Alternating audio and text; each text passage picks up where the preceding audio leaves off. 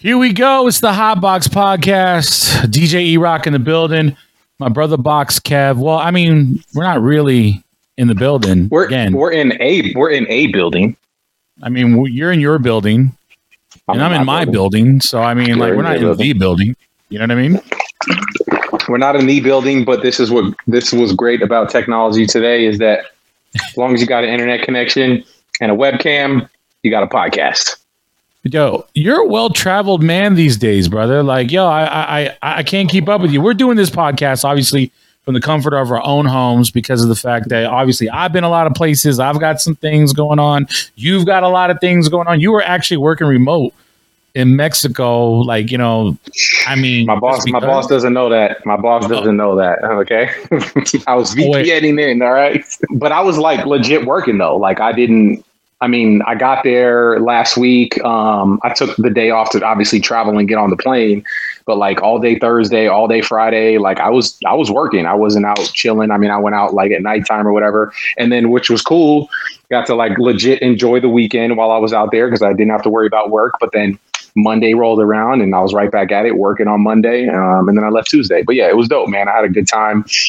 Um, obviously, COVID and all that. I, I've been going down to Mexico for, man, a, a many, many years. My cousin, um, her in-laws own a property down uh, near Puerto Vallarta, so we've been going down there for years for her mother-in-law's um, birthday. The whole family kind of comes down for for the for her birthday, and then it kind of rolls into the the fiestas. The town um, that their family is from is about four hours away from Puerto Vallarta, like in the mountains, rural rural Mexico. No way. So, So you we- land and then you have another four hour drive. So where you when when yeah when i do that trip that's how it normally goes. So normally how it normally goes is we fly into puerto vallarta we'll spend like three four days there. Then from there we'll drive to the town which like i said is in the middle of nowhere. It is like rural rural ranch style mexico no internet. Um it, it's just out in the middle of nowhere but it, it's dope. It's a, it's a completely different experience but you know i love it all the same but i just couldn't legit go off the grid. it's dope, man. Like we go, we go, we, we well, like I said before COVID, we used to go many times a year. Um, but in December, we would go for my cousin's father-in-law's birthday, and he always did his birthday party at the ranch. They have a ranch out there, and we would be out there legit, like milking cows, branding bulls, like doing the whole real like Yellowstone type shit. So, um, yeah, I didn't get a chance to go. Man, no, no, no. You, you, you, know, you just wear like your cowboy ranch gear, which is like a, you know, a, a flannel or like a Wrangler, you know, shirt. But I got the hat on, I got the boots. I'm, I'm full blown cowboy Kev when I'm out there. But um, yeah, I didn't get a chance to go this year because I just had to work.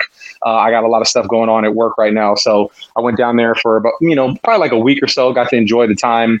Um, stayed at the house down there for a few days and then spent the last couple days at a hotel just because I wanted to kind of decompress before coming back to uh, coming back to the states. But here I am Right. back in America on American soil. Can't say how long I'm gonna be here. I mean, you know, I never know where I'm gonna go next. Uh, no, I mean that's exactly why we got to do this podcast pretty much remotely because we can't keep up with you. You travel more than I do now, which is, I mean, which is crazy, and it's and that's facts. Like yo, like I probably hop on an airplane. I'd say probably I don't know, fucking maybe like twice, uh twice a month now. I used to do like Okay. probably like six airplanes a week back in the day. No, yeah, Now? he was out. I was out now, probably like every two weeks. Like I'm on an airplane now, but you, man, It's been a lot. Well, it's just honestly, it's been Well it's just traveled. been- It's just been. Um, I I knew I had a lot going on in like May, June, July. It actually kind of dies down for me a little bit in August. Um, I really don't have a whole lot going on in August. Um, but then football season's right around the corner. So I'm trying to hit as many away 49er games as possible. Going to hit uh, week one in Chicago. So all my Niner fans, they're going to roll out to Chicago. So, yo, check this out, E Rock. The Yeah. Giants are playing the Cubs in Chicago that weekend. And the same weekend, the Niners are playing the Bears for week one. So I got my Niners, I'm sorry, I got my Giants Cubs tickets for Saturday, got my Niners Bear tickets for Sunday. So that's going to be popping. So all the Niner fans, if you guys are going to be out in Chicago, hit me up. Let's link. Let's get some pizza. Let's get some Portillo's, the chocolate cake shake. If y'all don't know about that, uh, I'm just going out there to eat. Really, the, the the 49ers and the Giants is just an excuse for me to go out there and have deep dish pizza, hot dogs. I think I need to get booked at Tao Chicago that weekend and Oh, just like you know, put the icing on the cake. I, you know, I think that's going to be the next phone call that I make after like you know we're done with this podcast tonight. So you know, Bro, if you I can make do that it. happen, that would You be got to do it. Yeah, that would be fucking incredible. Do they uh do they do Sunday nights out there? Do they do like Sunday nights? at don't do? Sundays, but I usually play Saturdays, so I would probably Okay. like fly in on Saturday, and then I'll I'll play Saturday night. Granted, I'll play until like three thirty in the morning because I always get smacked there. Yes, you Um, do. Yeah. Oh man, Chicago is like one of my favorite cities like to play in. It's the it's probably the funnest city for me to actually DJ in. Out is a dope anywhere. city. Period. Yeah, for sure. Incredible. The culture there, the nightlife there. Oh my god, it's Oh, amazing. bro, you got to you got to start working on that. You got to start working on that. Uh, no, I think I'm- it's I'm literally like the weekend of like right now. September. I'll tell you right now. Hold on. Let me look at the calendar. The game itself is on September 11th. So Saturday, September 10th, we need the DJ E Rock at Tao in Chicago, so I can go party, eat food, and go to the games. All right, no Make pressure, you rock. No pressure. No pressure. Yeah, no, no. pr- And then if you can work on a gig for the uh, Mexico City game, I'm gonna be down there for that too. So You know what? We tried. I don't. inter- international E Rock. Yeah, I, I don't think it's gonna happen. You know, they said that they might have like some like level of activation down there. Like this is talking to the 49ers. But Right. um, yeah, like you know, a lot of us try to finagle like you know a free ticket and like you know our way Right. down there. But yeah, I don't think it's gonna happen though. They uh they said "Mm, maybe, but if we do, I don't know if we need a DJ. I'm like, well, I'll do it for free. You know, Right. I'll do it for a ticket. Yeah, hell yeah. That's dude, You bro. know? I've been lit- I've been literally looking forward to this game for like 10 years. I think it was 10 years or longer since the last game since the last NFL game was played in Mexico City and it was Niners Cardinals and I didn't get a chance to go to that one and I've been saying for like the last 5 years when the rumblings about the NFL going back down to Mexico City cuz you know they've been doing all the games in London, they're expanding into Mhm. Germany this year.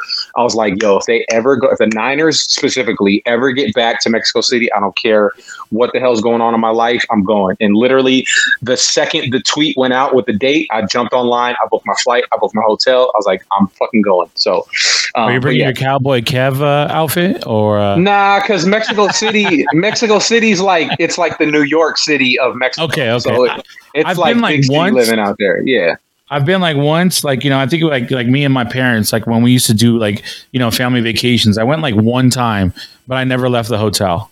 I Mhm. never did. So uh, and plus, at the same time, I was like probably like twelve years old at the time. You know, yeah. Twelve years old in Mexico City. That's a little overwhelming. But yeah, man, I'm looking forward to it. It's going to be an amazing time. So again, any I know a lot of Niner fans are planning on making the trip down there. So any Niner fans that are going out to Mexico City, hit me up. Let's connect. Let's let's uh let's take over a bar and you know make it into a Niner bar on on uh, I think Sunday because I think that game's on Monday is night. on you, bro.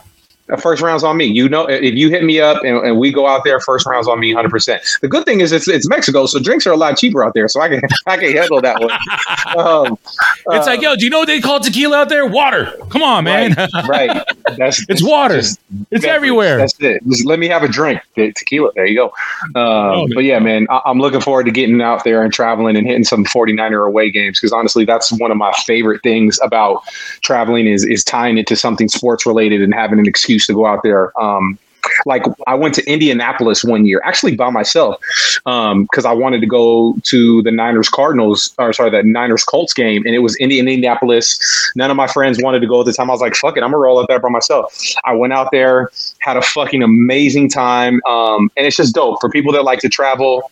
And if you can kind of schedule it around sporting events, it's just a ex- good excuse to go, and it gives you something to do already when you're out there. You don't got to worry about you know planning a whole itinerary or whatever. You're like, cool, I'm gonna go out there. I'm gonna go find some food. That's I might whole go day hit up a- right there. That that Right. takes up all the space on the itinerary for a- Yeah. an entire day. You know, so Yeah, and it, and it was dope. So, man, like I said, anybody who uh, who's going to be out there, Chicago, Mexico City, I'm still trying to think if uh, there's a couple other spots that I want to maybe try to hit up this year too, like Atlanta. I know the Niners playing Atlanta. I would love to go out there for that game. So, um, but yeah, I, I got a little bit of a break from travel to tie it all back in. So August, uh, I'll be chilling for the most part, and then like I said, September first weekend, uh, Niners Chicago will be out there. E-Rock's DJing at Tao. Hit him up right now. I'll put you on the guest. Oh, we're list. gonna put that in the universe right now.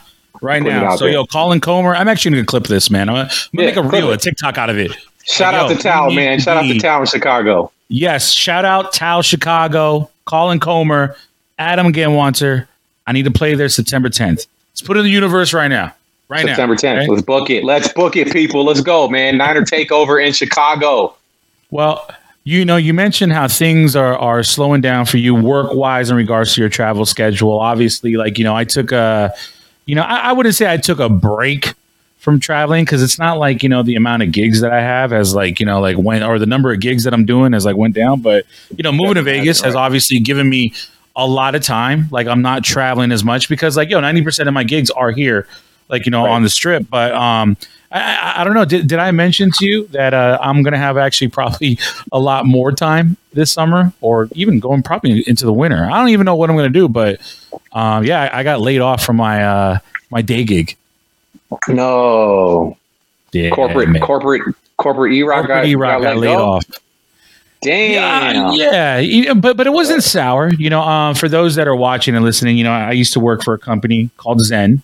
Uh, Zen is owned by uh, by Amazon and Zappos. Um, they're actually headquartered here in the city of Las Vegas. Part of the reason why I actually moved here too, you know, because I figured that like, hey, like, you know, when things start slowing down and like, you know, I want to kind of like, you know, take a back seat from like traveling. Like, yo, I got this little corporate gig down the street in downtown Las Vegas that I could probably double down on, but you know, just like a lot of other companies, like you know, due to the pandemic, um, they decided they decided to uh, to downsize, and uh, I was a part of that. Uh, I don't know. I don't know how to call it. Like you know, I mean, Corporate restructuring. That's what they always Yeah. Corporate restructuring. Yeah.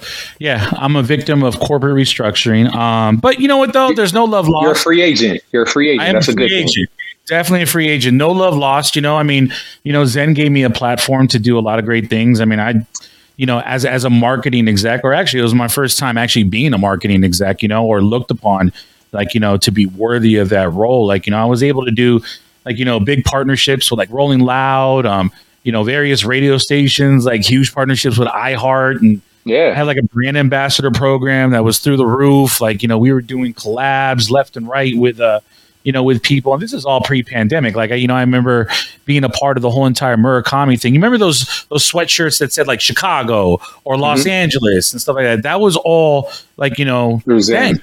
Yeah. That was all us. Complex Con, like the gift shop, all that stuff, and all the merch. Like we were the we were the people behind that, you know. So it gave me a huge platform. Um, I'm not mad at, at, at the uh, at the situation. You know, it stings a little bit because you know I was there since day one, but Right. um, you know, I think moving forward though. Considering like everything that I got to like get done with this company, like you know, I think I want things to be a little bit more on my terms. And, Yeah. and they, I, I don't think if it's, I don't think it's a thing of money. I think it's just a thing of like you know time. Like, no, I'm, I'm not gonna lie to you. Like, literally, I got laid off last Wednesday, bro. I've been waking up at twelve thirty every single day for the last like week, week and a half. As you should. I, I I don't know how it feels, you know, to not have to wake up or I can't go out like on a Monday or a Wednesday or something like that because I had calls on like you know Tuesdays at like eight eh, a.m. That never really No, stopped you, I'm buddy. serious, but no, I mean when I go out, you know, I like to go out and have a good time. You what I be out regardless. Fucking 7 a.m. conference Right. call. Your ass is still I'm out the night reserved. I'm turning down drinks. I'm like, you know, telling people like, yo, I can't go to the strip club after. Yo, I can't, I can't go eat after. Hey, I gotta leave by one. You know, like all that is like out the door, at least for now. It's not gonna be forever, but for now, but Right. you know, I'm kind of enjoying my life. You know, I'm going out. I mean, you see my Instagram. I'm, I've been out damn near like probably like, if if I've been laid off for about seven days, I've probably been out about six. You be, you be outside. You've been outside. And it's hot as fuck outside, too, man. You are Oh my beast for that god, yo, it's it's it's baking out here. But it's the summer. It's like I don't think I know what a free summer is. Yeah, well, you still don't. I mean, you still gonna be busy, so that's good. But like, that's the beauty busy. of free agency, though. You know what I mean? Like, you're a free agent. You get to you got you get to reset the market. You know how they sports terminology. You get to reset the market. You know, whatever your salary was before, you were working there for X amount of time. Now you get to give yourself an increase. And and on, you know, I work in tech in Silicon Valley. Um, you know, it's AKA well rich. it's it's it's well known that in tech At Box Kev on Instagram, check out the pool. My Yeah. lord. Yeah, here it's a, it's just a doughboy, you know, blow up a little blow up thing. Um, but yeah, no, in in tech, it's a known thing where literally people in tech will literally move around and change jobs like every 12 to 18 to 24 months because every time you move up and that every time you get, go to a new company you get that opportunity to, to renegotiate your salary and get a pay increase. Um, it's not like the standard um, pay raises that you might see you know working at you know any other company where you you know you might get the cost of living uh, raise or whatever but um, you you have an opportunity to completely reset the market and and that's that's dope for you you know what I mean like you, you your resume is that much more uh, vast and has that much more more uh, credibility to it uh, that much more experience so now you take that with the salary that you were given and you go on to the next company and be like I need 30% more or 20% more. You know what I mean? And if you need me to help you negotiate, let me know. I'm a master at it. So kind of You're going to be my agent when it comes down to my next uh, my next corporate gig or my next I- consulting gig. How about that, Kev? Trust me, bro. I got you, man. So many, so many. I've hooked up so many of the homies with uh, emails and and cover letters on how to negotiate their salary. So let's get you paid, man. Let's get you paid. I mean, you know, I could just sit here and and just DJ. I'm still on the radio. You know, the, that's a full time thing.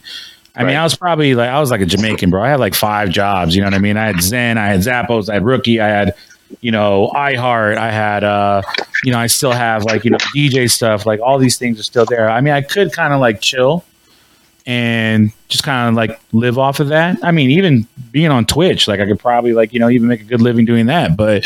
Right. I already know what's going to happen. I'm gonna I'm gonna go through the motions for a little bit. I'm gonna realize that like, hey, I don't have to do this like how I used to. I don't have to wake up in the morning, or I can kind of live and write my own ticket for a little bit. But I know I'm gonna get bored.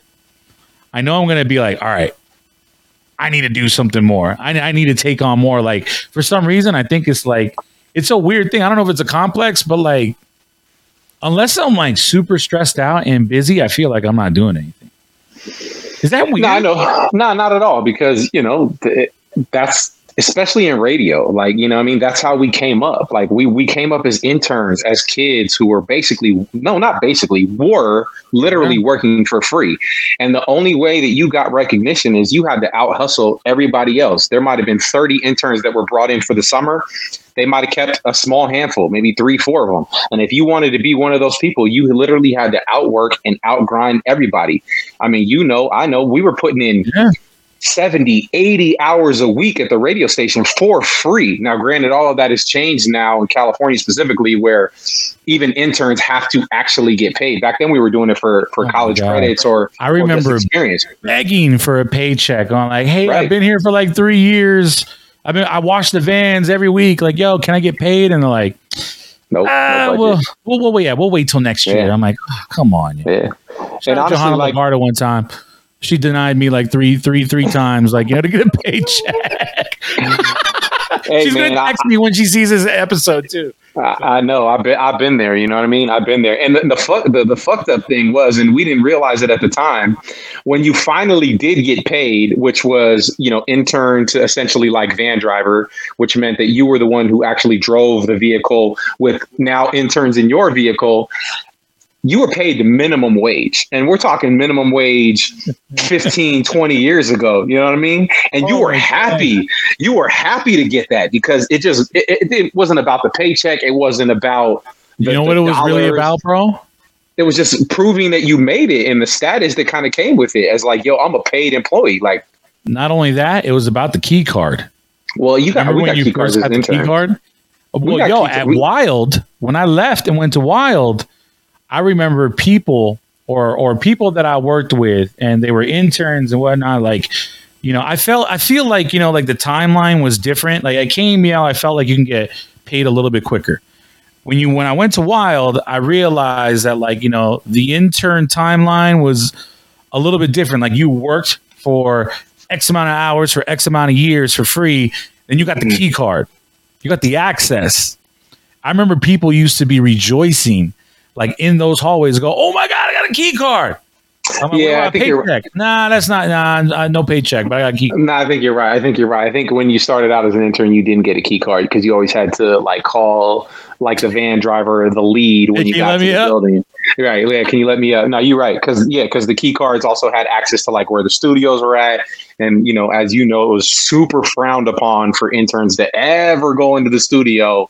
Yeah. Um, you know, unless you had like a specific reason that was told to you by, you know, the boss that you could go in there. But, um, yeah, it, it what was, was our reason back in the day at KMEL? It was playing dominoes with Vaughn. With Vaughn, yeah, Vaughn, Vaughn's Vaughn's the fucking troublemaker. Obviously, he's the one who he's the one who breaks the rules and and and gets uh and gets everybody in there. And you know, thank God he did because you know I mean I built yeah, a, an amazing relationship with Vaughn and you know obviously he is still to this day one of my best friends um, and he was a mentor to me throughout my whole radio career and I would have never got where I did without him and you know being around him and just soaking up game and watching him interview fucking every single celebrity you can imagine and seeing yeah. you know his rapport with people and, and whatnot like I was like man this this dude's got to figure it out so you know, we shut I mean, out Vaughn a lot, but we're gonna get him on the podcast one of these days. We have to get him on the podcast. Like I feel he's like, gonna be out here in a few weeks. I, have been busting his balls. Yo, he's been saying that forever though, man. Like he said he was gonna come once my pool's ready. So I was like, all right, my pool's, ready, ready now.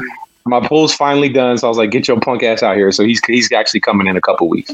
Vaughn, if you're watching the podcast, yo, we he's not. How about he's this? Not. Your first. he's probably not.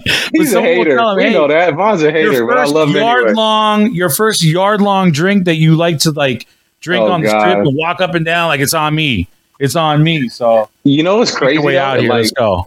You know what's crazy though? Is like you know Vaughn, as you know, Vaughn didn't start drinking until a very late age in life. He didn't oh, start oh, drinking until he was like in his early twenties and you know then we went through then we went through what i like to call uh, the hyphy years where you know we was drinking we was drinking five six seven nights a week in some instances for years yeah. Um, but yo, Vaughn doesn't really he doesn't really drink like that anymore. He's not a big he's not a big drinker. Like he'll he'll go out and uh, we'll go out to we'll go out to dinner. I, I, can't say I've been out to a club with him and I can't even tell you how long, but you know, we'll go out to dinner and stuff like that. And you know, we used to order drinks and that he, he isn't really big he's not a really big drinker out him. So, you know, he's he's he's respecting that he's no longer um you know, Peter Pan. Yeah, even though he's he's that's his goal in life was to be Peter Pan and live forever. But um, bro, he know, used to tell me that forever. I'm like, bro, how do you do it? He said, man, I'm Peter Pan.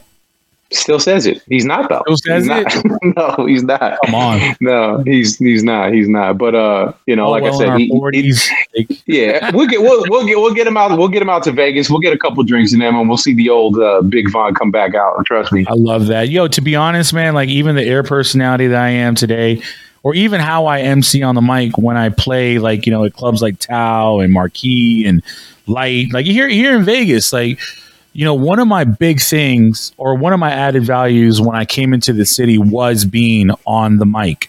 Yeah, not a lot of DJs guys. do that. No, yeah. for for years.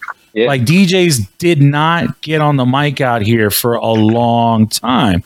But then I remember I started emceeing at a young age. I remember like I started emceeing like next to Vaughn. Vaughn and I used to go to city nights all the time back in the day, hanging from the fence. Remember the DJ booth that had the fence? Uh, which we would be right there, just literally hanging like from the rafters, right? Literally. Um, but I remember grabbing the mic from him because uh, uh, I don't know, he had to talk to somebody, whatever, you know, like someone said hi to him, said, "Yo, hold this," and I got on the mic, and then he looks at me, he's like, "Yo, that's how you MC?" I was like, "Yeah, am I doing it wrong?" He's like, "Bro, you got to pull it out of him. You got to. It's almost like you got to punk him." I'll never forget that that that that that talk. And then literally like the next week, I think I played like city nights on like Wednesdays or something like that. I took that advice and I took heed with it, and I literally just started getting on the on the fucking microphone like I was punking people. Yeah, sure enough. Like, yo, you tell someone to put, hey man, put your hands up. No one's gonna put your hands up. You, you know, you get on like, yo, everybody in the building, put your damn motherfucking hands up. Da da da da. Like, like you sticking up the place. okay. All right. Right. Obviously, I got better at it and I took it here to Vegas. But yo, like, you know, I really, you know, I want to give Vaughn his flowers, you know, because like if it wasn't for that very moment where he literally put me in my place and was like, yo, man, like you can't be on the microphone like that. This is how you do it. And he, I swear to God, step by step, he even pulled it back and was like, yo, this is how you do it. And then later on down the night, I did it. I was like, okay, shit. Then I started like, you know, doing it on my own. 20 some odd years later, here we are. You know, here we so, are, man. Shout out to Big Vaughn, man. I want to give my brother his flowers. Our brother, he's my old roommate too, which is which, which was funny for a little bit. Oh my god, I've heard stories. I've heard stories, but yeah. Well, maybe we'll talk about those. Maybe we won't. But um, we're gonna have him on the podcast real soon. Like I said, he's gonna be out here in a couple weeks. So, um, you know, hopefully we can get him in, in, studio and we'll do the whole, you know, the whole shebang. So yeah, we'll, we'll definitely get to that. Indeed, indeed. Um, we got a big guest today. Chance the Rapper, Chicago's own. Mm-hmm. Man, yo, amazing conversation. That dude is very, not only is he intelligent, he's one of the most genuine souls that you will talk to in hip hop ever. Ever. He, he seems like it. He seems like a very, you know, level set kind of, you know, head on straight kind of guy. Oh, yeah. You know, and the conversation that we had, it was freaking incredible. Like, I, I, I, I will say this like, out of all the interviews I've done in the last two and a half years, this was probably top three. So, mm-hmm. um, without further ado, let's get to it. You know what it is? It's the Hot Box Podcast. E Rock Box Kev, Chance the Rapper, right here. And I got a very, very special guest, man. And you know what's crazy is that, like, you know, I feel like, you know, that, that, that not only being a fan that I kind of already know you, but we've met a couple times. You know, I also yeah. frequent like a lot of like you know the nightlife scene in Chicago every now and then. Yeah. Shout out to Tao Chicago one time, Colin Comer, who I know is watching this interview right now. but ladies and gentlemen, it doesn't get more Chicago than this. Well, I mean, you got the '96 Bulls, but you got Chance the Rapper yeah, on the show tonight. Chance, what's popping, man? It's good to see you right now, man. No, you are, hey, I, I appreciate you saying from time to time you see me at the club because I do be at the club very often. But yeah, sometimes Chicago nightlife brings us together. It's good to see you. I mean, yo, Chicago nightlife is popping. To be honest, it's my favorite city to play in. Like, no, I love I, Chicago I, nightlife. I would agree with that. It gets very crazy, very wild. Yeah, it definitely gets very wild, you know, but the food is amazing out there. Um, I mean, the culture is just like you know, it's through the roof, man. I love Chicago. I mean, I, I would, I wouldn't say Chicago is like my second home, but it's definitely like you know a good third or fourth, just because like you know I'm from the Bay Area. You know, uh, yeah. I spent a lot of time in LA, and now I'm here in Las Vegas. You know what I'm saying? But uh, but yeah. Chicago definitely top five city that if you have not visited and if you've not spent any oh, yeah, time there, come. you got to go. You got to go, especially with Lollapalooza weekend coming up. I mean, that's yeah that's like, I mean, that's a big weekend. I mean, yo, you ready for that or? Yeah, no, it's gonna be it's gonna be cracking. The summer, Chicago has a lot of crazy events during the summer. They finna do uh, they call it the Taste, the Taste of Chicago next weekend. That's always been a big deal. Oh, like wow. they have like yeah. over a thousand different restaurants with booths come through and like they do fireworks and all types of crazy stuff. So it's like, yeah, I, I would say for me, even though I have traveled to a lot of places, it's definitely the best city to me to like do stuff in and have fun. hey, I agree with you, man. I agree with you wholeheartedly. Um, yo, obviously, we're big supporters of your music. Uh, Child of God, which was a single that you recently had put out. We'll talk about the yeah. new single in a few minutes. yeah. But Child of God, yeah. tell me about that record and how that came together. Yeah, Child of God is probably one of my best records that I made. It's very uh, personal record about perseverance, about confidence, about process of creating, and uh, and it kind of like launched this whole you know uh, movement towards like higher more elevated art from me and mm-hmm. working with visual artists like painters and sculptors and stuff to help create like a physical tangible part of my song so i actually made the song uh, with my homie moses sumney who's a vocalist but also with this chick uh, with this with this amazing artist named nyla opianga um, mm. who's from gabon central africa and I met her on a trip to Ghana in Africa, and I met her at, at her paint studio, and was just so moved by her pieces that it kind of like made me say, "Hey, you should do, you know, uh, I don't even want to call it cover art. You should do an art piece that represents my song, and we can use it to as like a physical piece, almost like a I don't even know, not not memorabilia, but like a, a, way to really tie it in. So I flew her to Chicago about a week after I got back from Ghana, and I had this record, like you said, Child of God, that was so much about process that I asked her if I could film her uh, making this piece that I wanted her to make for the song. And I ended up becoming the, the music video and kind of made a tie-in of all these different pieces of art from the music to the painting to the filmography. You know, I, I do video, I directed and um, I did the director of photography for that video and a lot of my other videos now. But uh, but yeah, it's like we basically just had a series of conversations. That's what I've been doing with a lot of visual artists lately, um, where we just talked about a, a multitude of different things.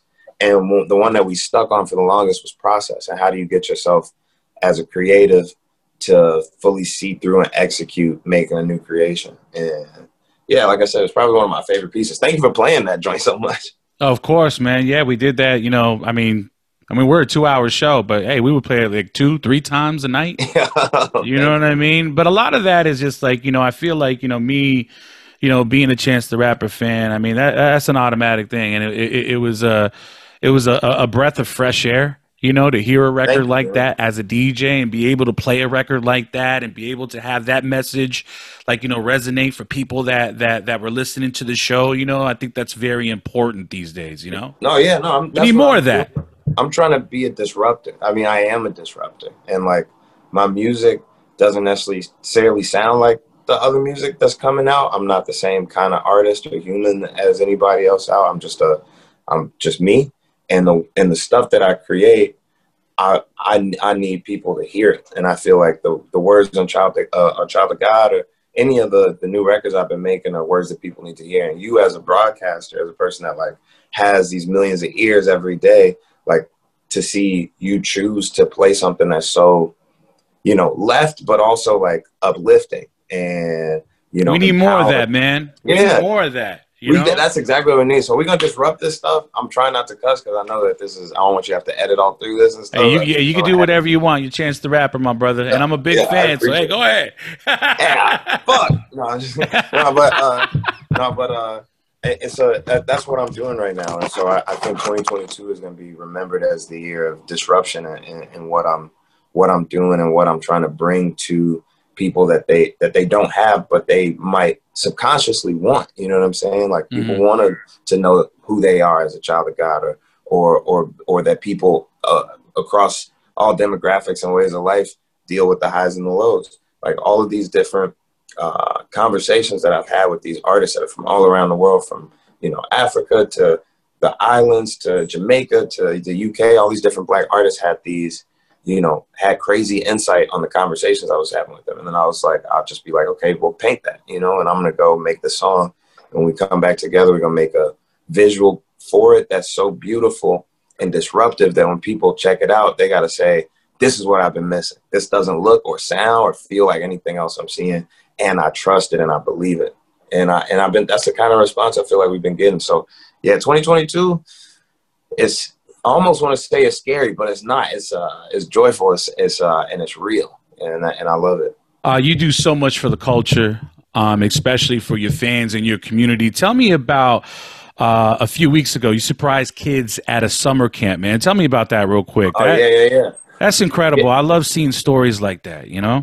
Thanks, man. No, so I yeah, it was a bit of a surprise. I actually so I've been running this day camp my my nonprofit social works we run a, a day camp in chicago it's actually mm. uh, two campuses but one camp um, where uh, kids go do uh, vacation bible school but in like a newer cooler way so uh, it's about 100 kids at each campus and they come in and do uh, you know, they have like a, a class. I forget what it's called. I don't know why I'm tripping right now. My daughter goes to the camp, one of them.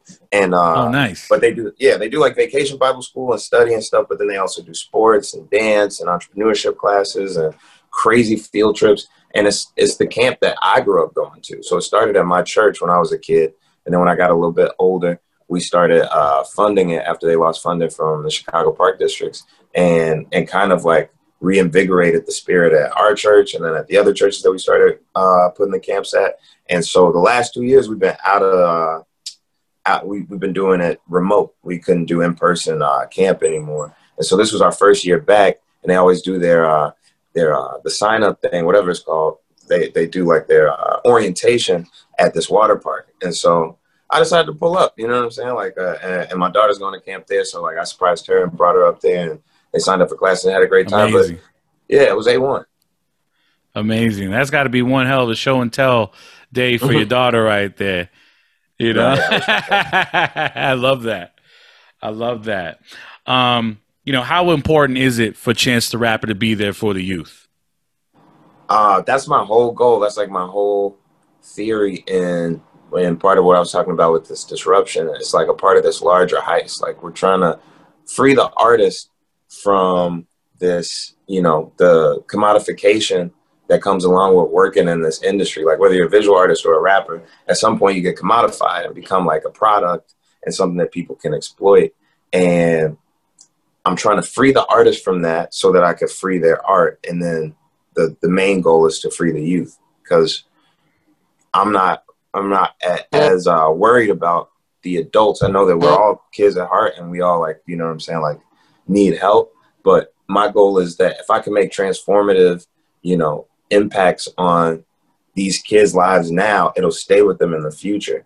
And that's how we get to a better, you know, better world. Like we we can try and reteach adults and try and create spaces for them and that's that that is part of what we do but like it's mainly about teaching these kids when i was a kid i went to this to this after school program called YOUmedia that a lot of like the chicago rappers that we know today saba mick jenkins lucky x uh, Noname vic mensa like everybody a lot of us went to this after school program it was like an arts program where they had an open mic and we used to come and you know rap and do poetry. Some of my people that do comedy now used to do stand up back then. But we were kids, we are all like 14 and 15 years old. And there was an older dude there named Brother Mike Hawkins. He actually passed away a few years back. Um, but he was a mentor to, to, I would say, like 50% of the acts at my age that came out of Chicago. He was just like a deep, you know what I'm saying, very educated, very wise, very uh, militant black dude that like, you know, kind of just got us right, got us straight. And wanted to see us get better at our craft and treated us like adults that were working in the craft already rather than like kids that were looking to it. So I know that, yeah, you know what I'm saying? I know that because of him even just being around for me and other, uh, the, the other kids that I knew that I was growing up with, it, it radically changed our lives and, and created a career space for us and created, um, you know, capital for us to do what we need to do for our families and for our community. So like I would say every single person actually that came up from under him now on top of being an artist I'll do work for the youth. And so I think the plan is we get these kids right, you know what I'm saying, and and, uh, give them the help and the resources that they need and then it'll just like carry on a snowball effect till we all right. I love that. I love that. Um, you're a Chicago native. I mean, you're as Chicago as it gets, man. Every time I think about Chicago, I'm like, yo, you got the 96 Bulls, you got Michael Jordan, you know, you got Kanye West, and you got Chance the Rapper. You know what I mean? Yeah. So, like, yo, this is uh, this is in your blood, man. You know, and, and I love how you really represent the community more than anything, man. That's a big, a big re- reason why I'm such a big fan. You know, um, I would say maybe a few days ago, you know, a senseless tragedy happened in uh, in a suburb of Chicago. I want to say Highland yeah. Park. How far would you yeah. be from there? You know, right now, like maybe like you know, I don't know, like a couple At miles. This moment, like I'm, I'm I'm downtown Chicago. Yeah, but actually, I actually live like not that far from Highland Park too. I have a, a house like uh, or a studio space out in the suburbs. That's mm-hmm. literally a six minute drive from Highland Park, and I was landing oh. going to meet my family when the news broke about it, and there's not many words that I have for other than that. It was, you know, obviously an evil, monstrous act, and I don't know how, you know, this this man was able to like, you know, create content and music videos and stuff for for uh, you know the past year. So, you know, speaking so negatively and, and kind of like making threats towards his own life or hurting others and not be monitored like that but uh, yeah, I mean, it's just it doesn't make sense. I'm still like I, I it's I'm still really in shock about it because you hear about mass shootings yeah. so often, but what are the chances that you're actually near to or from like a place that it happens? I mean, this so, one had to hit home. You know what I mean? I mean, yeah. they all do, really. To be honest. No, yeah, they you know? no, they all do. And, but it's it's a it's you just keep thinking like it feels like things just keep getting closer and closer. You know what I'm saying? You see it happen in one place and you're like, oh shit, that happened at a club. That's crazy. But then you see it happen at a church, or then you see it happen at the grocery store, and then you see it happen at the parade, and then you see it happening at more and more schools every month. And you realize that, you know, it's it's getting closer and closer in proximity to you. And it's a it's a real American problem. You know what I'm saying? Like America has had a history of problems. You know mm-hmm. what I'm mm-hmm. saying? And a lot of times they don't we don't tend to like look at it from a space of like this reflecting us and more so like a reflection of like a otherized government or otherized governance. But in reality, like we the people are the ones that have the that that pressure and create the change that like can save lives and stuff. So I I appreciate all the people that have been uh, you know protesting or advocating or working towards getting laws that protect people from these kind of tragedies. Um, and you know, but even with that, like it's so hard to immediately like politicize how to prevent stuff like that from happening when it just happened to to people, to people that are, you know what I'm saying? Like, mm-hmm. I feel mm-hmm. like anything that happens in the in the country, like especially when it's tied to like these mass shootings that keep happening, it's like we immediately, you know, try and solve for the problem, which is smart and makes sense. But it also kind of sometimes lacks the humanity to recognize that, like, you know, that's like might be the furthest thing from somebody's mind who just lost their mother, their father, or their, their you know, their child or, or, or whoever's affected by the tragedy. So it's just something crazy to me. It's, it's really like hard for me to even wrap my mind around. It's very evil and monstrous for sure. So, how do we make our communities safer? For my community, we need connection. We need uh, the ability to be in connectivity, to understand each other, to to converse with each other, and to be able to have respect for life for each other. Um, there's a there's a old there's an old saying or a, a word I, I I can't give you the direct translation, but I don't know if you heard the term Ubuntu it means I am because we are, and and that's like that's like one of the biggest things that I've been trying to like inject into all my friendships, all my relationships, all the people that I come in contact with, uh, even as strangers. My community specifically has been, you know, ravaged, subjugated, exploited, uh, commodified by American and westernized racism and, and, and colonialism and, and, and, and my people globally have been subjugated and commodified and violated by, by capitalism and racism. And so I think for me, when I think about my community and I think about the the troubles that we're facing, I do believe that a lot of them could be uh, subverted by just n- knowing each other and knowing that we are one one community, like you said having community is the best way to save my community. Uh, speaking of community, man, tell me about your uh, your recent Juneteenth celebration Woo! in Chicago.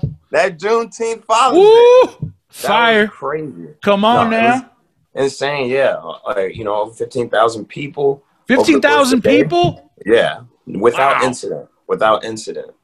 Without any that. trouble, without any fights, without anybody getting hurt or passing out or nothing. It was a being in a day. community being in community. That's that's what. So that's what that's, that's the number one thing. That's what I'm creating with this album. That's what I'm creating with these events that I'm doing. That's what I'm creating with the conversations I'm having with artists around the world. Like I'm, I'm giving. I'm trying to create spaces for us to speak privately and to speak in love and in truth and and and like you said, create community. So we we did the same event, this Juneteenth event last year, and my homie Vic Mensa organized the whole thing. It was presented by Save Money, but Vic did all the legwork, and we and we've been talking about it since last year. I think last year we had maybe about five thousand people come, and ever since that wow, day, five to fifteen, that's a big jump right there, man. No, it's it's insane. That's it came from the organization. Wow. That came from me and Vic being tighter and being in community and being able to like say how do we grow this and how do we create more spaces. So like right after that grocery store, um, that the incident that happened in Buffalo, where uh, the the white supremacist came in and, and, and killed these elderly folks. Uh, you know, without uh, discrimination. He just went out and killed all these people. Um, I started being in more and more conversation with different black folks about how we react as one as opposed to like a million voices like and and I and what we came to the conclusion was is that we just need our own spaces. We need safe spaces, and so the Juneteenth event ended up being just that. There were a lot of connections made, a lot of conversations had, a lot of history taught, and and a demonstration and a demonstration of of of what you know community could look like. I'm sorry, give me one second. I'm coming right back. I got my daughters with me. In oh no, it's all good, man. It's all good. Yeah, I'm coming. I'm coming. Hey, sorry about that. Nah, no, no, don't apologize. Never apologize, man. You're being a dad, bro. Like, yeah, it's amazing, bro. It's amazing. That, that, that's life. It's it's crazy. I'm I'm I'm lucky. Like my both my daughters got sick at the same time. My oldest daughter mm-hmm. is with uh, with her nanny right now, and I'm I'm about to have to go leave and go take her to to a doctor's appointment in about an hour. But it's crazy when you got two kids sick at the same time because they Ooh. both need so much. You know, it's a lot of work. Uh, oh, wait, we were talking about the Juneteenth celebration. Um, I don't know yeah. exactly where you left off at. Yeah, no, I was just saying it's a uh, community uh, is something that we, my my, my people, uh, benefit greatly from and come from. Yeah, we, mm-hmm. we come from community. We come from having elders, having respect for our children, having you know uh, deep, you know, connection with each other and by design of the United States and the way that we've been socialized, like we get further and further from that. But that's that's that's where our strength lies is being. It, it's in being connected and not and, and it starts here. It starts on the ground in Chicago. Like I can't tell you probably how many people saw people they hadn't seen in years, I hadn't talked to in so long, and were and were basically, you know, put in position to to reconnect. But uh, it starts in Chicago once we get Chicago fully connected up, we're uh, we're gonna we're gonna cr- bring the whole world together in blackness and in love. Tell me about your uh, your trip to Ghana that's coming up. Yeah, no, we're going to Accra, uh, Accra, Ghana, which is in West Africa tomorrow or in two days. Tomorrow? Oh yeah, wow! no, it's in two days. I was wrong. I got a show okay. first, but I uh, yeah, I, I, was just saying I went to Ghana with, with my brother Vic Mensa at the top of the year. It was my first time going to Ghana. Made some lifelong friends. Uh, got some information and teachings that changed my entire understanding of this life and who I am and, and what we are as as a people. And uh, and and yeah, now we're and now we're going back because we have a big announcement that we're going to actually make uh, in Ghana at the end of the month. I can't tell you just yet, but we're going to be out there um, working with some brands, uh, taking some cool meetings, and kind of just like and, and reconnecting. I think above even all of that, like anything that's that's related to uh, community is important to bring up. I'm bringing uh, like I think nine of my friends with me. Oh wow! Uh, it's about like 20 of us in total that are all going out there. But I do foresee, you know, Ghana being what it is called. It's called the gateway to Africa. It's the it's the it's one of it's the country that was founded on um, uh, neo Pan Africanism and and basically connection with the diaspora. So allowing people that are black from all over the world to know that they have a home even if it's just like an ethereal home or, or a relationship based home mm-hmm. Uh, in on, on the continent and through Ghana. And so we're going back in a couple days, a bunch of my friends just to like go and, and live life and, and, and, and be in one of the most beautiful cities in the world. And, and I, and I do foresee some more art coming out of it for sure. Uh, let's get back to some music, highs and lows. The new single with Joey Badass. Yes, sir. You know, there's a uh, it's a big breath of fresh air, people. That if you haven't heard it, this is some real hip hop, uh-huh. real yes. good hip hop. And uh, you know, I'm, I'm not dissing anybody out there that's putting out records or anything, you know, but it's it's good to hear something along these lines, man, that that really speaks to my soul, that really speaks to even like you know my love for hip hop as a DJ. Yeah. You know, um, tell me about that record and how it came together. Yeah, no, that record is is my, it might be my favorite record I've ever made. Uh, wow, really? Not by far. It's probably the one. It's it's it's definitely like top five greatest songs that I've ever made. But also the how good they are don't it doesn't always like you know uh, relate to my relationship to it as like where I rank it. You know what I mean? Mm-hmm. Um, but it, it is just like it's filled with with truth. You know what I'm saying? I'm really speaking on my life, on my relationship with with my significant other, with on my relationship with my community, on my relationship with myself. And it was recorded in Atlanta. I went out to Atlanta for a, like a, a, a conference type thing with Revolt, and I seen Joey, who uh, that is like one of my like I have a, I have a few friends that I say like that are my real real friends that are in the industry, and Joey Badass is one of them. We dropped the, the same year. Both of us celebrated the 10 year anniversaries of our of our first projects. 10 same class right there, pretty much. Same the same class. Same you know class like, right there. Same, same draft class. class you know no, but that's my that's that's my dog, and uh, we ended up going to the studio. Just went through some beats, freestyle for probably two hours, just like in the in the control room, kicking it. And then we got to the highs and the lows. We were on that song for so long. We were like, we should just get pen and paper and make this a make this a thing. And so uh, we finished the record last year, and then, it, like I said, I went to Ghana and I met Nilo Bianga, the painter who made the first piece for Child of God, and she introduced me to to a photographer named Yannis Davy uh, Guibinga, who's uh, lives in Toronto, but another black uh, artist from Central Africa that that does photography in the coolest way, and we we just immediately got to work on it together. And uh, shot the video at the Venice Biennale which is the world's largest, most prestigious art fair, and mm-hmm. it's it's, uh, it's not a super uh, welcoming uh, space always for Black artists. You feel me? Um, and they have gotten better. And this year, actually, the, the, two winners of the Golden Lion were two amazing Black female um, artists.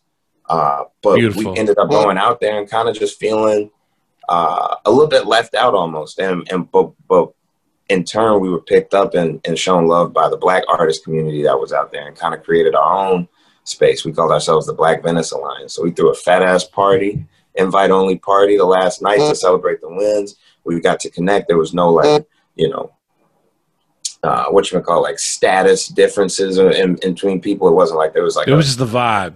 It was just vibing. It was just so vibe. It was energy. You know, people feeding yeah. off each other. No, it was a, it was a, it was a, it was a real time, and I was surrounded by the world's greatest artists. So it was just like a, a an opportunity. Oh, that energy had to be just impeccable right there. Like, yeah. You know, just I mean, you know, you know, I'm a, you know, I'm a filmmaker too. So like, yeah, I, I no, no like, for sure. So when you go to Italy, they say like painters come to Italy and, and, and paint in Florence because it has the best natural light in the world. That's what they say, the sunlight. Uh, so if you notice, like the, the none of the none of the shots in the video are lit; they're all natural lighting um, and just great compositions. Not to toot my own horn, but great compositions on the shots. And and we were able to like create this video that really showed what uh, you know what it feels like to be black in foreign land, and not just the the lows of it, but also the highs of it and the smiles of it and the and the interaction there. So it's to me, it's probably my best piece so far. Wow! But I, I, I'm I'm happy. That's big. That's big coming from you, man. You know what I mean? I because I feel like we're our like we're our hardest critics, you know. So it's like, like you know, even for me, like oh well, I I mean I don't think I can even pinpoint like you know like like what would be like my top three or top five, like you know like greatest bodies of work, you know. So that, that yeah. that's big coming from someone as artistic and, and talented as you, you know. Yeah, I think like what we do as artists is we try and like one up ourselves in terms of the communication and the impact of our art always and we know how we feel about different songs. And so I feel like every once in a while you hear an artist say like, "Yo, this is my favorite thing I ever made." You know what I mean? Because it's like you you work on it like you like it like your life depends on it. Like you're writing it like it's yeah. so important for people to catch the message, for people to mm-hmm. to to positively, you know, interact with it and and then it comes out and it's really like no longer up to you. You got to just watch your your kid grow up in the world basically. And so the way that, that, people analogy. you know what i'm saying? The, yeah. way that people have reacted to it though they love my kid. You know what i'm saying? So it's like a it's a it's a uh it was just a great moment of collaboration and connectivity like i keep talking about. Like it was a great time for black people from all around the world to connect and then and then i feel like we've kind of like created a time capsule. Like I think over time, once people start noticing, oh, that's Hank Willis Thompson, uh, Thomas in the video, or oh, that's Tariku Sheriff. Like when people, when as these artists start to become more and more globally recognized in spaces that aren't accessed as like the fine arts world or stuff, but like people, real people start to see it. They're like, oh, these these are the people that created art that changed my life. You know what I'm saying? So very proud of this work, very proud of, of, of the love that has been getting shown. The fact that it's, you know what I'm saying? Like we're in a different era also, like with yeah. the kind of music that's getting created, like and, and a lot well, that's what I'm saying. It's like such a big, like fresh breath of air. Like when, when that record hit my, my inbox, shout out Troy Marshall one time. Shout out and, Troy Marshall. Um, yo, I, I, I, I, swear to you, man, I, I listened to it and I, and it, it, like, I'm one of those like like like I'm a big music snob these days, you know, and a lot of it is because it comes with my age now, you know, like and I've been doing this for quite some time, so it's like okay, like all right, you know, everything just seems like it's a little very microwave and very surface. You know what I'm saying? Yeah. The things that that that that DJs are are are seeing and playing, you know, today it's just it's just you know what we're getting in mass quantities, but then you get that one gem, and that mm-hmm. gem is highs and lows, and I'm like, yeah. wow like this, this, one, like you know, and and I'm big on message. I'm big on positivity. I'm big on community. I'm big on on having that message resonate. And I feel like, you know, For your real. music, like, yo, we need more of that, man. We need more Chance the Rapper, bro. Yeah. We need more of this positivity out there. We need more more communities to be built off that vibe.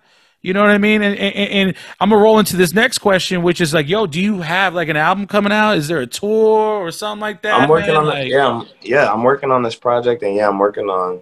Uh, I will be be touring soon. I, I'm I can't say the release for the ticket states, but I, I can say that I've taken time to myself to to create the picture that I wanted to, to give to people, the esthetic mm-hmm. the visual language. I spent time just figuring out exactly how I want people to see my just video versions of me. You know what I'm saying? And and and it's been very fruitful. Like I'm very very happy with the direction that the project's going in, with the new music that we've been making, the collaborators that have spent time with me, and I think like I think yeah, it's what I'm what I'm making is is probably some of the best art to come out in the past like 30 to 50 years and it's and it's it's not me you know, hyping myself up or being gassed or cocky or anything like that. It's because of the collaboration mainly. It's because of all the people that I've been able to be in relationship with making this shit that made it so hard. You know what I'm saying? And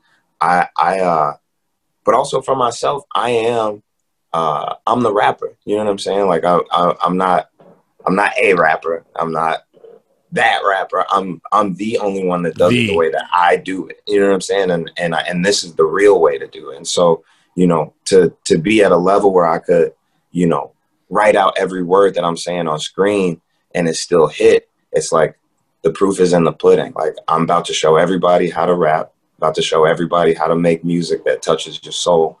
And I'm about to teach everybody how to be in community with each other.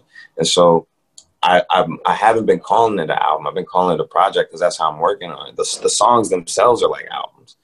Each yeah. song is is, wow. is such dense art that I need to layer it out between painting, video, and songs so that it can so that it can come across. And uh, and yeah, like when it comes to the show, like I just I, my live show is just different. I'm a disruptor, and so I'm I'm uh I think the thing that I'm most excited about and the thing that makes me gives me the most comfort is that all those people that were with me since day one, since 10 day, all these people have been popping up in my comments and in, in my DMs and, and popping up on the street, just letting me know like, yo, child of God was exactly what I needed. Or yo, the highs and the lows was exactly what I needed. Or the bar about a bar is like what hip hop needs. Like people coming to me and saying, I, I, re- I remember how you made me feel the first time and now this is even crazier. And a lot of those people, like, I'm gonna see you at the show, and and I'm gonna put on the show that no one else can put on, the Chance the Rapper show. Uh, before we're out of here, um, you know, I, I like to look at you, and I'm sure everyone else, like you know, sees you the same way as one of the more and most positive and inspiring figures of hip hop today. You know, you, um, what is something that you can leave somebody who's watching this interview right now that might be, you know, going through a tough time that that things are going to be all right? What's some words of encouragement, wisdom, you know, affirmations, you know, anything like Yeah. that, you know, something that can that we can leave people on on, on a high note with like, you know what, things are going to be all right. Um, I think uh, I'm a I'm a quote one of one of the best people that I know. Like literally, no joke. One of like the kindest people I know. One of the you know smartest people I know. Somebody that built a lot of community, um, and is basically being harassed by the state right now. Shout out to my to my homie Jeff, Young Thug. Love from from everybody, like literally everybody in the world is is is waiting your your fair trial and your and your opportunity to get back home and see your kids and be the father that you always been. But Young Thug had a saying that he said one time. He said, uh, he said if you he said if you're tired of starting over, stop giving up. If you're tired of starting over, quit giving up. Because a lot of us find ourselves in positions where we feel like we're overwhelmed with all these different tasks, and it seems like a new one keeps coming new problems keep surfacing. And the truth is, we just got to see these things through. We got to execute. And though it may be tough, though it may seem like impossible, I'm sure you can remember a lot of times in the past where you felt like you didn't know how you were going to survive. And now you, you, you, you can't even think of it as a problem now because it's so far behind you. And that's how all these things are. They're just another day. And you've seen a lot of days and you made it back to your bed every night. So just, if you're tired of starting over, quit giving up. Ladies and gentlemen, Free thug, yo. Chance the Rapper. Absolutely. What you got planned this weekend? You know it's National Tequila Day on Sunday. I had enough. Had enough. Did did did did my fair share in Mexico. No, there will be no tequila consumption for me. I'm taking Why a do I sabbatical. no, I'm dead. You know me. I'm not a big drinker anyway. Um, but yeah, no, I, I- I won't be drinking. But yeah, I'm, I'm gonna fly home to the Bay Area. Um, I'm actually gonna go. I'm actually gonna go have uh, lunch with Vaughn and Lex on Sunday. We're gonna hit up Horn Barbecue. If y'all know about Horn Barbecue, I mean, I really shouldn't even be talking about it because it's just gonna get more crazy than it already is. But it's such a fucking amazing place, and and Matt, the pitmaster slash owner, is an amazing fucking super cool guy who came up from Oakland. Actually, I need to re- I need to reach out to him. I would love to have him on the podcast because Let's do this it. dude, I've ate, I, I- listen, I've eaten barbecue all around the country in some of the most uh, well recognized places for barbecue. What Matt Horn is doing at Horn Barbecue in Oakland is not just good barbecue for Oakland. It's good fucking barbecue, period. He could compete up against the best in the fucking world. What dude is Wow. doing over there is absolutely That's absolutely big words amazing. coming from you, bro. I'm telling you, you know, I'm a foodie, bro. You know, like I said, I've Yeah. done, I've done the research, I've done the legwork, I've gone out there and I've ate the fucking food. And I'm telling you, Horn Barbecue in Oakland is hands down, not even close, the best barbecue you're probably gonna eat anywhere. And I, like I said, I've had it in Texas, I've had it in, uh, I've had it in Tennessee, I've had it in all the places that are known for barbecue. Matt Horn at Horn Barbecue. Big shout out to you. You know I fuck with you. Uh, but yeah, I'm gonna be over there on Sunday. I'm really just flying to the Bay Area to go to go have Horn Barbecue. If we're being completely honest, I'm gonna go That- see. that- that's your that's your mantra on everything that we talk about. ass. Yo, I'm Dead really only gonna go to Mexico just to eat. Y'all, I'm really only gonna go to the Hey. 49er game just to eat. hey, hey, man, I'm a foodie. You know what I mean? Like if you could plan events around food, it makes you just be more a more happy, positive person. But yeah, obviously I'm gonna go hang out with my mom and and go see my gramps and, and uh, my nephew and all that stuff too. But uh, going to get some fucking barbecue. Period. I you know I need to make a trip back home. I haven't done that yet. I haven't done that in uh in quite some time. I haven't been back to the Bay. At least the Shame Bay on you. area, Shame on you. the Bay You- area that I'm from. Like I haven't been back to Concord, Pittsburg. I was about to say you've done Temple. You've you've done Temple a few times. Yeah, but you know what it is, man? I I I, I get in, I go to the hotel, I sleep for like, you know, three, four hours. I mean, there's nothing to eat. And at the same time, I feel like it's like super unsafe to eat in downtown. Like if you're walking by yourself and shit like that. There's Um, everything in the city closes at nine o'clock. You're not getting no good food out there. K Yeah, you know, so like K Pico, I'll some order late something. and then I'll go to the club like at, you know 10, 30, 11 o'clock, do my shift, and come back, and then I, I, I, dude, sometimes I get out early because I can't visit my family, and I don't, I don't feel right when I like when I'm in San Francisco. I play a show, and then I wake up at like two o'clock, and I'm like, man, like I, I I'm literally out here, and I feel like I'm like disconnected mm-hmm. from like everything that means the world to me, which is granted it's 45 50 minutes away in walnut creek concord and you know and whatnot but right. i haven't been back and, and well, you need and, you, you need to. All right, you're, you're not I being a good fucking. You're not being a good family member. But yo, next time you do go and you are planning to go to the East Bay, let me know. I will fucking fly out there. I'll take your ass to Horn Barbecue, and then you Where is come it? Is on it the podcast. Oh no, it's in Oakland. You said. Yeah. It's right. It's right off of. It's right off of West Grand, like the first exit when you come over the bridge from the city, like right where um, Howard Terminal and all that shit's at for like all the longshoreman stuff. But um, yeah, you can go eat it, and then you can come on here and validate everything that I'm saying. I'm telling you, it's fucking incredible. two banana puddings though. You got to get two banana puddings. That's, oh that's, man, now you see, now you're making me eat like an asshole again, man. You eat one there, and then you go eat another one like a few hours later because it's so fucking good. Oh man, that sounds amazing. All right, well, next week, Wiz Khalifa is going to be on the mm-hmm. podcast. That's really wild dope. conversation, bro. Wild conversation. Oh my god, I can like, only imagine. I wait till I show you the clips. And I mean, it, this conversation went off the rails, but it was it was a good off the rails. You know what I mean? Yeah. It was it was the way that Wiz knows how to get it done. So yeah, you know, I'm excited for that podcast to come out. That's going to come out next week at some point. Um, I'm no longer going to say Tuesdays because I feel like you know we're dropping anytime we can. Like get it when you fucking get it. I get you. We, we, yeah. get it when you fucking. Guess nah, what?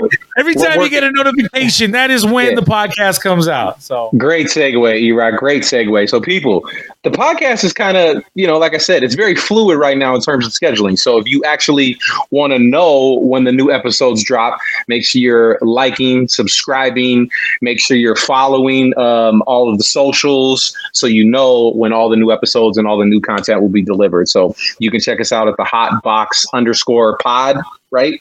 Mm-hmm. This is the Hot Box underscore pod at DJ E Rock at Box Kev. Um, it's on the radio basement page on YouTube, but you could just literally just search the Hot Box podcast. Mike Tyson's probably going to come up first, and then we'll be right underneath that. So, but you know um, what though, we, we we might actually have a couple of big announcements towards the podcast. I feel like I feel well everything that we've been doing. It's just literally me and Kev. Like there, we have no partners involved. We're, we're, we're booking our own guests. We're coming up with our own content. We're editing everything ourselves. Like it's literally a two man show. And I think probably in the next couple of weeks, hopefully in the, I'd say two months from now, we're probably going to have some really like big announcements that we can make because people are starting to take notice of what we're doing. You know what I mean? And, and I feel like you know, we've always like try to maintain like no matter what day we come out, we always want to make sure that the content is always good. And I feel like like as long as that's intact, like we're always going to have something great for you guys every single week. So. Hundred percent, hundred percent. So on that note, again, make sure you guys like, subscribe, stay tuned. Um, and next week we'll have Wiz Khalifa on there, man. That's big. So check us out. Huge. Let's go.